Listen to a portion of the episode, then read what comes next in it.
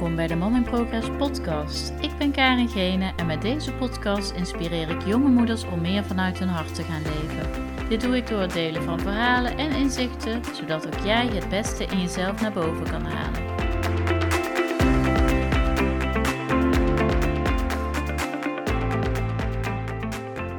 Leuk dat je weer luistert bij een nieuwe aflevering van de Mom in Progress podcast. En in deze aflevering zit ik aan tafel aan, ons, aan mijn keukentafel met Sanne Aller van uh, kinderpraktijk Veldhoven.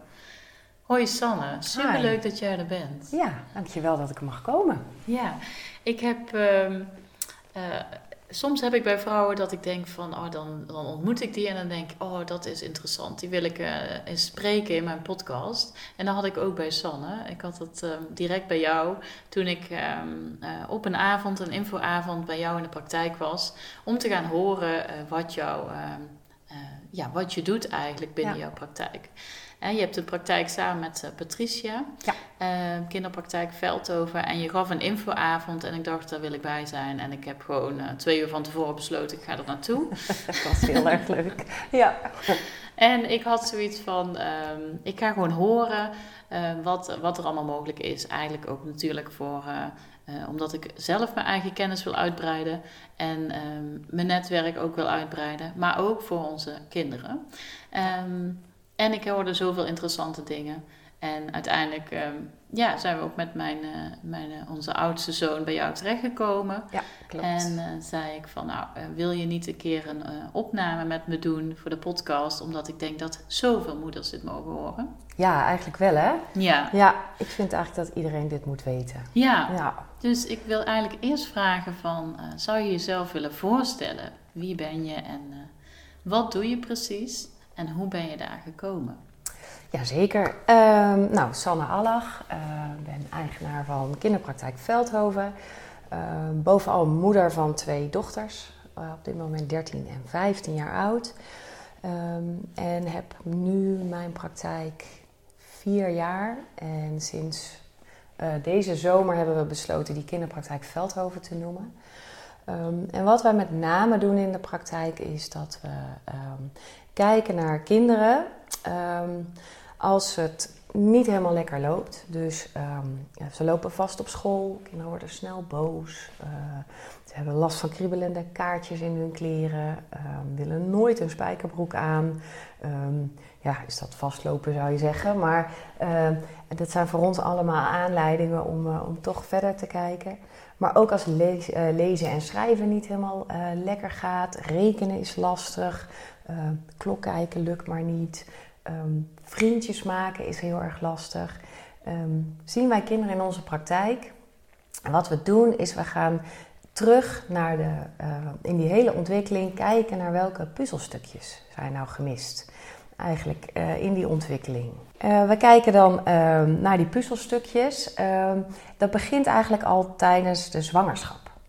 Dus als je uh, als baby in de baarmoeder zit, dan zien we dat daar een soort beweegpatroon als een softwarepakketje wordt meegeleverd. Um, en tijdens de bevalling worden heel veel van dat soort beweegpatronen, reflexen zoals je ze wil noemen, worden geactiveerd. En uh, die heb je nodig, want um, je moet kunnen zuigen, je moet kunnen drinken bij je moeder. Um, je moet zelfs al kunnen kruipen als je net geboren bent, want je moet richting die borst kunnen gaan. Um, uiteindelijk uh, wil je als je babytje wat groter wordt, uh, wil je dat je baby om kan rollen. want dan kan het zich een beetje gaan oprichten. Uh, uiteindelijk zien we, wij hebben nog nooit een baby gezien die skateboardend uit zijn moeder is gekomen. Dus die hele ontwikkeling, die volgt een aantal stapjes. Ja. En we zien gewoon dat een aantal kinderen een aantal stapjes overslaan. Ja. En een hele belangrijke is uh, kruipen. Ja. Heeft je kind überhaupt wel gekropen? Ja, en dat is iets wat ik wel ooit heb gehoord, weet je wel, als moeder. En dat... Uh, ergens weet je dat wel, maar hoe belangrijk het eigenlijk is, dat heb ik nooit zo begrepen. Nee, precies als ik dat met terugwerkende kracht toch allemaal had geweten toen mijn kinderen klein waren, had ik ze zo mooi kunnen helpen. Ja. Um, mijn, mijn oudste dochter en zo ben ik eigenlijk ook op dit pad gekomen. Die uh, liep vast in groep 3, um, moest een jaartje overdoen en kon niet lezen. op een gegeven moment zijn we dat gaan onderzoeken. Waarom lukt dat nou niet? Nou, daar, daar kwamen we vier diagnoses, een, een naar IQ uit. En eigenlijk een vervelend rapport waarbij ik niks herkende van mijn kind. En, en toen dacht ik, ja, en nu? Want ik, ik kan hier verder niks mee. Ze kan nog steeds niet lezen. Maar ik heb wel een naar rapport liggen. En toen ben ik uh, op het pad van uh, een, een orthopedagoog gekomen. En zij vroeg mij, heeft ze gekropen? Nou, dat deed ze vooral achteruitschuivend en billenschuivend. Um, maar ook kan ze nu de kruisloop. Dus dan tik je met je rechterhand je linkerbeen aan en met je linkerhand je rechterbeen. En dat kon ze niet. Dus ze kon letterlijk de middellijn van haar lijf niet kruisen. En dat kun je eigenlijk ook niet lezen, want je ogen moeten van links naar rechts over die middellijn heen. Ja. En, uh, en toen zijn we dat gaan trainen. Dus we zijn eigenlijk toen gewoon begonnen met kinderfysiotherapie. En toen kon ze van niet lezen binnen drie maanden eindgroep 7 niveau lezen.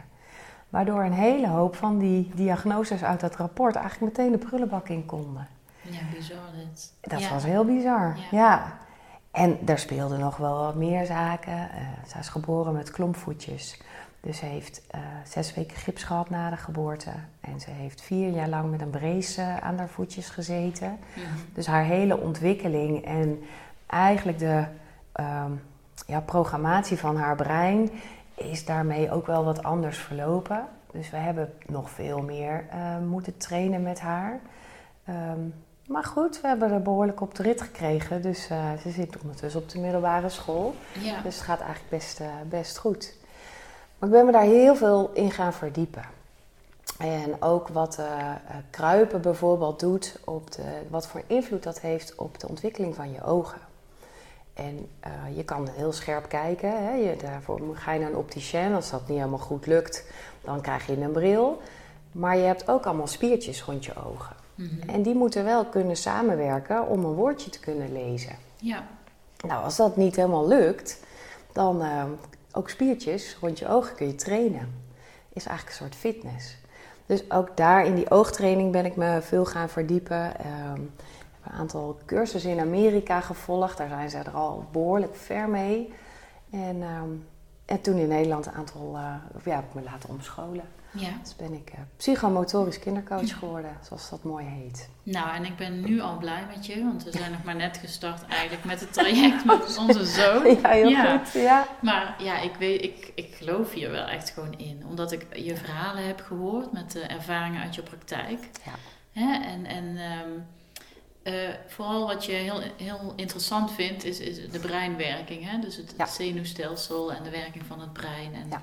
en je zei, je vertelde in het voorgesprek ook dat niet alles te verklaren is. Dus dat maakt misschien soms dat het ook wat, uh, ja, uh, dat ouders sceptisch zijn. Vaag. Ja, ja, nou, je, wat je ziet, een heleboel dingen zijn heel erg logisch. Um, zoals je als baby wordt geboren met bijna een blanco computer, um, uh, zien we dus de, de, zo'n brein is nog, er zijn nog heel weinig neuronen. Of heel weinig, nou, niet zo heel veel. En op het moment dat we die reflexmatige bewegingen zien, zien we dat al die hersenneuronen gaan groeien. Dus dat brein gaat zich heel snel vullen. Dat vind ik heel interessant, want wij denken dat we op school heel veel leren. Dat doen we ook. Alleen we leren nog veel meer in die periode daarvoor, terwijl we dan niet eens naar school gaan. Dus blijkbaar leren we vanuit spelen en bewegen veel meer. Ja. Um, dus al die uh, verbindingjes in je hoofd worden aangemaakt door beweging. Ja. Um, Zo'n baby die um, draait bijvoorbeeld zijn hoofd automatisch naar rechts. Dan gaat zijn arm ook mee. Er gebeurt nog iets met zijn andere arm en zijn andere been. dat gebeurt automatisch. En als hij dat dan heel vaak doet, dan zien we die verbinding in zijn hersenen heel langzaam. Het is echt een draadje die naar elkaar groeit.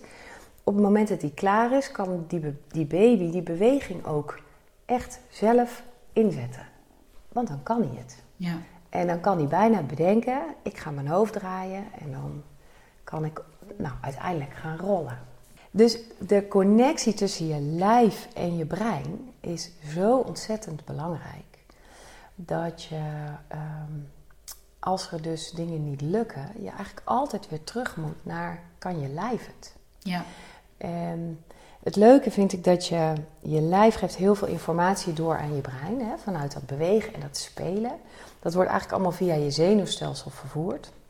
Dus er gaat elke keer een signaaltje via je zenuwstelsel naar je brein. En dat is andersom precies ook zo. Dus vanuit jouw brein ga jij je vingers aansturen, uh, kun jij je pen vast gaan houden. Mhm. Ik zie kinderen in mijn praktijk die letterlijk niet snappen dat ze een duim hebben die ze goed kunnen aansturen. Ja. En ze kunnen hem prima bewegen en ze kunnen er ook echt wel een pen mee vasthouden, maar vaak best op een gekke manier. En dat is heel erg leuk, want dan ga je dus helpen om zo'n duim uh, uh, eigenlijk ingeprogrammeerd te krijgen in zo'n brein. En dan lopen ze ook echt met hun duimen naar buiten. Zo van, nou, wat is dit voor mindfuck? Dat is Mhm. echt heel erg grappig. Ja. Ehm, dus ja, vanuit beweging en, en, eh, en spelen zien wij dat die kinderen eh, ontzettende ontwikkelingen doormaken. Ja. Dus je zegt eigenlijk het, de grootste ontwikkeling, en dat weet je eigenlijk, ja, dat kun je ook wel voorstellen dat dat echt die eerste kinderjaren zijn. Hè? Ja. Want als je ziet hoe snel een baby zich ontwikkelt tot, eh, tot eh, peuter en tot kleuter.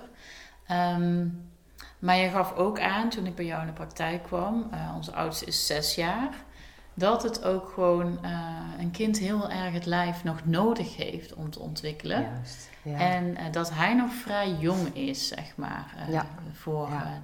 deze therapie. Of, Ja, weet je, en dat is natuurlijk de lastigheid. Wa- Wanneer begin je? Kijk, de meeste kinderen zijn pas klaar om echt naar school te gaan of te leren rond hun zesde tot hun achtste. En daarvoor moet je heel veel spelen en bewegen. ja. Want wat er gebeurt, kijk in die zandbak, en dat hebben we, wetenschappelijk is dat ondertussen ook eh, bewezen, dat je in de zandbak en door spelen veel beter leert rekenen dan dat je sommetjes gaat zitten maken. Uiteindelijk moet je die ook doen, want je moet het Mhm. natuurlijk ook herha- de kracht van herhaling zorgt er ook voor dat je bijna snelwegen in je hoofd krijgt. Hè? Dan Ja. moet je die tafel zo ontzettend vaak oefenen. Maar ehm, je eh, ruimtelijk inzicht, wat is meer, wat is minder, dat, dat ga je vaak in die zandbak al oefenen. ja, Met allemaal verschillende bekertjes. ja, En goh, jij bent groter dan ik. Dat, dat, dat ga je allemaal oefenen eh, door te spelen. ja, Wat we zien is dat het kleuteronderwijs een jaar of 40, 45 eh, geleden is hervormd. Vroeger zag je dat kinderen de hele dag aan het spelen waren en af en toe een werkje maakten.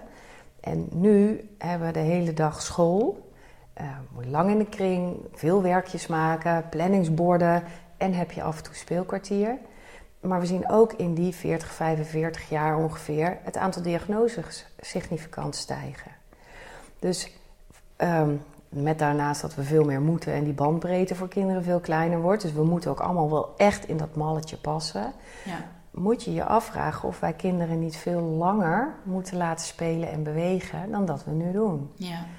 Want we krijgen steeds meer kinderen die niet zo lang op dat stoeltje kunnen zitten. Nee, precies. En niet goed stil kunnen zitten. Of Ja. überhaupt rechtop kunnen zitten. Ja. Of hun voeten stil op de grond Maar ik denk dat heel veel ouders dat herkennen, hè? dat kinderen gewoon niet stil kunnen zitten. Maar Ja. eigenlijk zijn ze dus tot, in ieder geval tot 6, 7, 8 jaar niet voor gemaakt. Ja. En moeten ze juist in die beweging blijven. Veel meer. En natuurlijk kunnen kinderen ook lekker op een stoeltje zitten, Mm. kleuren knippen, noem maar op.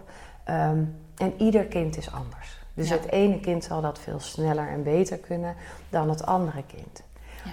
Ehm, aan de andere kant zien wij bijvoorbeeld ook veel hoogbegaafde kinderen die het heerlijk vinden om de hele dag met hun hoofd bezig te zijn, maar ondertussen niet zo goed snappen hoe hun lijf nou functioneert. Hoe ze moeten voelen, hoe ze met hun emoties moeten omgaan. Ehm, maar ook waar stopt nou mijn lijf en waar begint het lijf van een ander. Dus ook wel in conflict kunnen komen met anderen. Ja. Dus die zitten weer te veel in hun hoofd en hebben hun lijf dan weer ehm, die connectie met hun lijf veel minder gemaakt. En die kinderen komen ook bij jou in de praktijk. Gewoon, maar die zien Ja. wij ook. Ja. Ja, ja, En daar kun je dan ook mooie resultaten mee bereiken. heel mooi zelfs. Ja, Ja, en hoe, heel eh, mooi. Heb je daar een voorbeeld van? Nou, wat we doen is, ehm, we kijken altijd bij kinderen, wat is de vraag van ouders? Waar lopen kinderen tegenaan? Ehm, en dan gaan we, als wij aanleiding zien, wij denken altijd mee met ouders. Dus we gaan eerst altijd eens even bellen en wat, wat speelt er nou? En sommige kinderen ja, passen niet bij ons. Uh, sommige kinderen kunnen beter gewoon eerst eens naar een opticien of een keer naar de huisarts of naar een heel andere type coach. Kan allemaal, dus we denken altijd graag mee. Sommige mensen kun je met één tip alweer lekker even op de rit helpen. Dat is ook fijn. Ja. Um, zien wij wel aanleiding, dan zullen we eigenlijk altijd eerst een screening inplannen. En dan gaan we met kinderen allemaal gekke oefeningetjes doen. Um, en dat vinden ze eigenlijk altijd wel leuk. Dus we gaan met uh, uh, duifvoeten lopen, met pinguïnvoeten. Uh, je mag gaan zitten als een tafeltje, je mag gaan staan als een zombie. We gaan van alles doen. Waarmee we gaan kijken hoeveel van dat soort beweegpatronen zijn nog steeds niet helemaal lekker geïntegreerd. Er gaan nog steeds vanuit een automatisme in plaats van dat je hem bewust in kan zetten. Ja. Dus kun jij je hoofd van links naar rechts draaien zonder dat je hele lijf meegaat. Ja. Dat is op zich handig als je op de fiets zit. Want ik zie nog steeds grote mensen of grote pubers die dan de bocht doorgaan en meteen een stuur meenemen. Dan ja. denk ik, hm, best wel link. In jouw handen te jeuken. Ja, precies. Ja. Of van die kinderen die nog op hun tenen lopen. Ja. Daar, uh, daar zit vaak ook nog reflexmatig gedrag. Ja. Of wat we ook zien, uh, heel lang doen over de zwemles. Uh, wagenziek, hoogtevrees. ook, ja, knippen met, uh, met, uh, met je tong nog uit je mond. Maar dat zie ik ook volwassenen doen. Vind ik ook heel leuk. Die nog typen met hun tong uit de mond. Ja. En weet je, dat is allemaal niet erg. Iedereen heeft reflexen actief. Sterker nog, dat moet ook. Want als je valt, wil je je opvangen. En als iemand roept, pas op, dan moet je dus ook echt heel snel kunnen handelen. Reflexmatig. Daar denk je niet over na. Alleen als je er last van krijgt, ja. dan is het toch best fijn om, ehm, ja. om daar iets mee te doen. Ja. En heeft het altijd te maken met de ontwikkeling en het, uh, bijvoorbeeld het missen van het kruipen of uh, of ehm, wat ik ooit heb begrepen is op het moment dat iemand een, een trauma meemaakt of ziek wordt in het eerste levensjaar, of misschien is er wel een andere termijn aan hoor, dat weet ik niet. Maar dat dan de reflexen weer aangaan. Ja, zeker. Ja, ik ben zelf het mooiste voorbeeld. Ik heb op mijn veertiende een brommerongeluk gehad en sindsdien altijd last van mijn nek.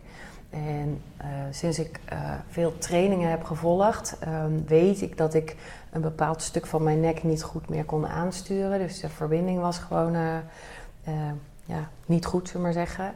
Um, en mijn tonische labyrintreflex, een beetje technisch, maar die is echt heel actief. En ik heb daar al zoveel oefeningen voor gedaan. Ik krijg er ook acuut migraine van. Dus daar kan ik, die blijft, ja, dat is echt een beschermingsmechanisme. Okay. En uh, dat is ook goed. Ja. Ja, we hebben ze ook nodig. Ja. En als je het van jezelf weet, ik kan er prima mee leven, ja. dus dan is het goed. Ja. Maar we zien vaak bij kinderen dat um, zij zoveel aan het compenseren zijn, zo hard bezig zijn om hun lijf onbewust onder controle te houden, dat zich dat vaak gaat uiten in gedrag. Dus die komen heel moe uit school, zijn heel prikkelbaar. Kinderen worden heel snel boos.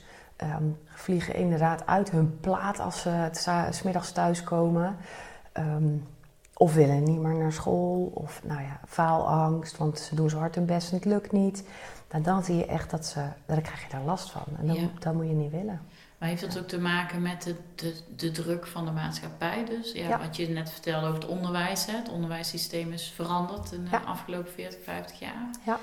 Uh, maar ook denk er wordt gewoon heel veel, ja, we zijn een beetje prestatiegericht tegenwoordig. Dus kinderen voelen al dat ze van alles moeten. Ja, precies. Ik denk dat dat ook meewerkt. Ja. En als je dan zo ontzettend hard je best doet, maar jouw lijf is nog niet toe Klaar, aan, aan deze dingen, ja, dan, dan haak je op een gegeven moment af als kind. Ja, en dat kan natuurlijk emotioneel heel veel doen met een kind. Het gevoel hebben dat het niet lukt, hè? het, het faalangstige gevoel krijgen, niet goed zijn. Eh, hè? Ja. Dat, uh, dat soort emotionele problemen. Eigenlijk. Ja, precies. Ja, heel sneu. Ja. En ja, dit, dit klinkt allemaal heel zwaar natuurlijk. Ja, precies. ja, nou. Stel, uh, je hebt uh, ouders luisteren dit, want nou, ik hoop dat ik gewoon dat we heel veel moeders mogen inspireren hiermee. Ja. En die denken, oh, hey, dat is interessant. Wat, wat zou ze iets thuis kunnen doen met bepaalde oefeningen om te checken van, um, het is nodig om met mijn kind eens voor een screening te gaan langs te komen, bijvoorbeeld? Um, ja, zeker kun je thuis al kijken. Nou, kan je kind ehm, de kruisloop? Dat is al eentje. Dus kun je met je rechterhand je linkerknie aantikken en andersom. En kun je dat bijvoorbeeld ook dan wisselen, afwisselen met uh, je rechterhand linkerhak en uh, linkerhand rechterhak. Ja, ik maak hem even lastig, hè? Ja, dat je ook nog een beetje wisselt. Ja. Um, daar kun je naar kijken. Hoe loopt je kind op zijn voeten? Of haar voeten? Um, is het in staat om gewoon ontspannen voeten neer te zetten? Of krullen tenen heel erg naar boven of naar beneden? Dus zit er heel veel spanning in die voeten. Um, wat zou je nog meer kunnen kijken? Um, zit je kind um, met zijn voeten om de stoelpoot heen? Of gaat een kind in een W-zit zitten? Nou, dat is een beetje ingewikkeld, maar dan doe je, zit hij met zijn billen op de grond, met zijn voeten zo aan de zijkant uh, ernaast. Kleine kinderen zitten echt nog wel zo. Ja, hè? precies. Veel. Ja, heel veel kleine kinderen, maar op een gegeven moment is dat heel slecht. Wordt het natuurlijk voor je knieën en je heupen. Ja. Ik heb een reflexen bingo gemaakt. Die zal ik eens op mijn website zetten. Dat is wel heel grappig. Daar zie je heel veel van dat soort, uh, dat soort reflexen. Leuk, ja. Uh, knipt je kind nog met zijn tong uit zijn mond? Uh, hangt hij ondersteboven het liefst op de bank of ondersteboven op zijn stoel? Nou, dat zijn wel indicaties voor, voor reflexen. Ja. ja. ja.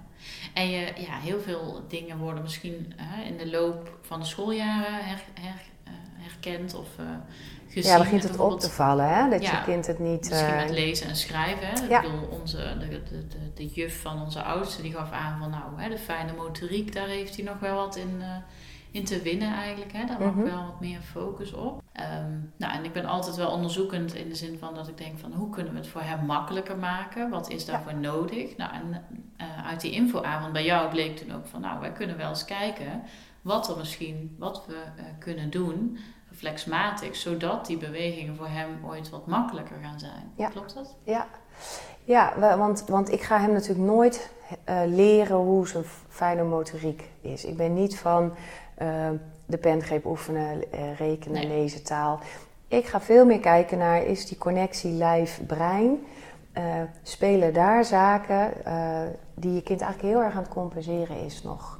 Zijn daar nog beweegpatronen die ehm, ja, actief zijn of, of niet goed aangelegd zijn. Dus niet goed aangezet. Dat kan ook, hè? Ja. Als jij uh, een keizersnee hebt gehad, dan heeft jouw kind nooit die speeldraai kunnen maken door het geboortekanaal. Ja. En dan kan het zomaar zijn dat de spinal galant, dat is, uh, die de speeldraai eigenlijk aanzet, dat die niet, uh, niet werkt. Ja. Met als gevolg dat zindelijk worden heel lastig kan zijn. Nou, dan krijg je die kriebelende kaartjes die zo vervelend zijn. Mm -hmm. Dus Um, even als voorbeeldje, uh, dan niet op de fijne motoriek, maar dat zijn wel dingen die heel erg meespelen. Ja. Um, en daar, kun, daar, daar gaan wij iets aan doen. Ja. En uiteindelijk zien we dat uh, dan de, um, de, de fijne motoriek, of wat dan ook aan gedrag of uh, op school zichtbaar is, dat dat steeds beter gaat. Ja. En in sommige gevallen zien wij kinderen na drie, vier keer in één keer een steile lijn omhoog in een CITO scoren. Dat we denken, wow, oké, die, nou, die snappen wij zelf ook nog niet helemaal waar die nou vandaan komt. Mhm. Maar die is echt, in een paar keer gaat die als een speer. Um, ja, sommige kinderen hebben net iets langer nodig, omdat er ook nog wel uh, angstreflexen onder spelen. Um, ja, dus dan, dan moet je echt weer dat basisgevoel van veiligheid terugbrengen in zo'n lijf. Ja. Nou, dat duurt wat langer, maar. Um, ja. En het mooie vind ik, want het is vooral, uh, moet het allemaal leuk zijn voor het kind. Want ja. ik, ik, kan ook voorstellen dat de ouders denken van ja, maar hé, hey, uh, ze moeten al zoveel, moeten we ook nog dit erbij gaan doen. Ja. Uh, maar de nadruk bij jou ligt echt op lol en fun en het moet leuk blijven. Hè? Ja, bij mij mag bijna alles. Tenminste, dat hoor ik van kinderen. Dat is natuurlijk niet helemaal waar, maar goed. Um, maar we zijn vooral aan het spelen. Ja. Spelen, lol. Uh, ik volg heel veel uh, wat het kind aan het doen is in mijn praktijk. En bouw daar allemaal oefeningetjes in. Ja.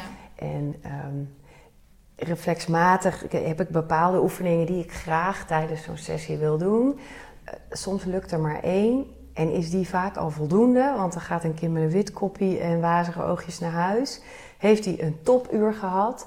En hebben wij eigenlijk al enorme stappen gemaakt. Ja. Dus het, het is heel bijzonder. Je kan er eigenlijk geen, eh, geen pijl op trekken als we maar lol hebben. Ja, ja dat is mooi. En Ja. als ik zeg dat, eh, dat we weer naar Sanne gaan, nou, ik heb wel eens therapeut gehad waarbij die minder zin had om te komen. Dus, eh, nee, dat Ja, de wel- meesten vinden ja. het heel erg leuk. Ja. Ja, maar we zien ook dat op een gegeven moment een beetje moeheid in en dan hebben ze eigenlijk geen zin meer. Je moet best wel veel thuis oefenen, want ja, daar, we zijn bezig met het maken van nieuwe breinverbindingen. Dus als je dat thuis niet oefent, dan duurt het heel, heel, heel lang. Ja. En dan doe je het eigenlijk alleen maar bij mij. Eén keer in de twee, drie, nou, soms vier weken. Ja, dat schiet niet op. Nee. Dus kinderen moeten thuis ook al dingetjes doen. Ook dat probeer ik zo leuk mogelijk te maken. Ja. Want ja, vanuit lol leer je het meest. Ja. En ik wil ook gewoon het allerleukste beroep op de wereld hebben. Dus eh, ik ben heel erg aan het spelen. Ja, mooi is dat. Ja. Ehm, hoe kunnen mensen jou eh, bereiken of eh, vinden? Ehm, op verschillende manieren. Wij zijn eigenlijk best goed vindbaar via Kinderpraktijk Veldhoven. Ehm, zet er .nl achter, daar heb je de website. En wij zijn heel goed bereikbaar via eh, WhatsApp, via Insta. Ehm, Facebook zijn we ook te vinden en op LinkedIn. Dus Ja. via alle kanalen mag je ons benaderen. Ja, Ja, mooi. Ik zal sowieso eventjes in de show notes eh, zetten, jouw, eh, jouw gegevens. Ehm, en misschien heb je nog een gouden tip voor, ehm, voor de ouders of eh, misschien voor toekomstige ouders. Want ik, ik, misschien wil je daar nog iets over vertellen, wat jouw mooie plan is. Ja, leuk. Ja, ik ben een online cursus aan het maken voor toekomstige ouders. Zodat je eigenlijk met 10 tips al heel goed weet nou, hoe die ontwikkeling van je babytje straks gaat en waar je ook een beetje op mag letten. En nou ja, de, eigenlijk bijna een open deur is eh, ehm, dat je ze niet te lang in de maxicosi mag laten zitten. Maar datzelfde geldt voor al die stoeltjes zitzakjes, eh, loopstoeltjes, ehm, wipstoeltjes.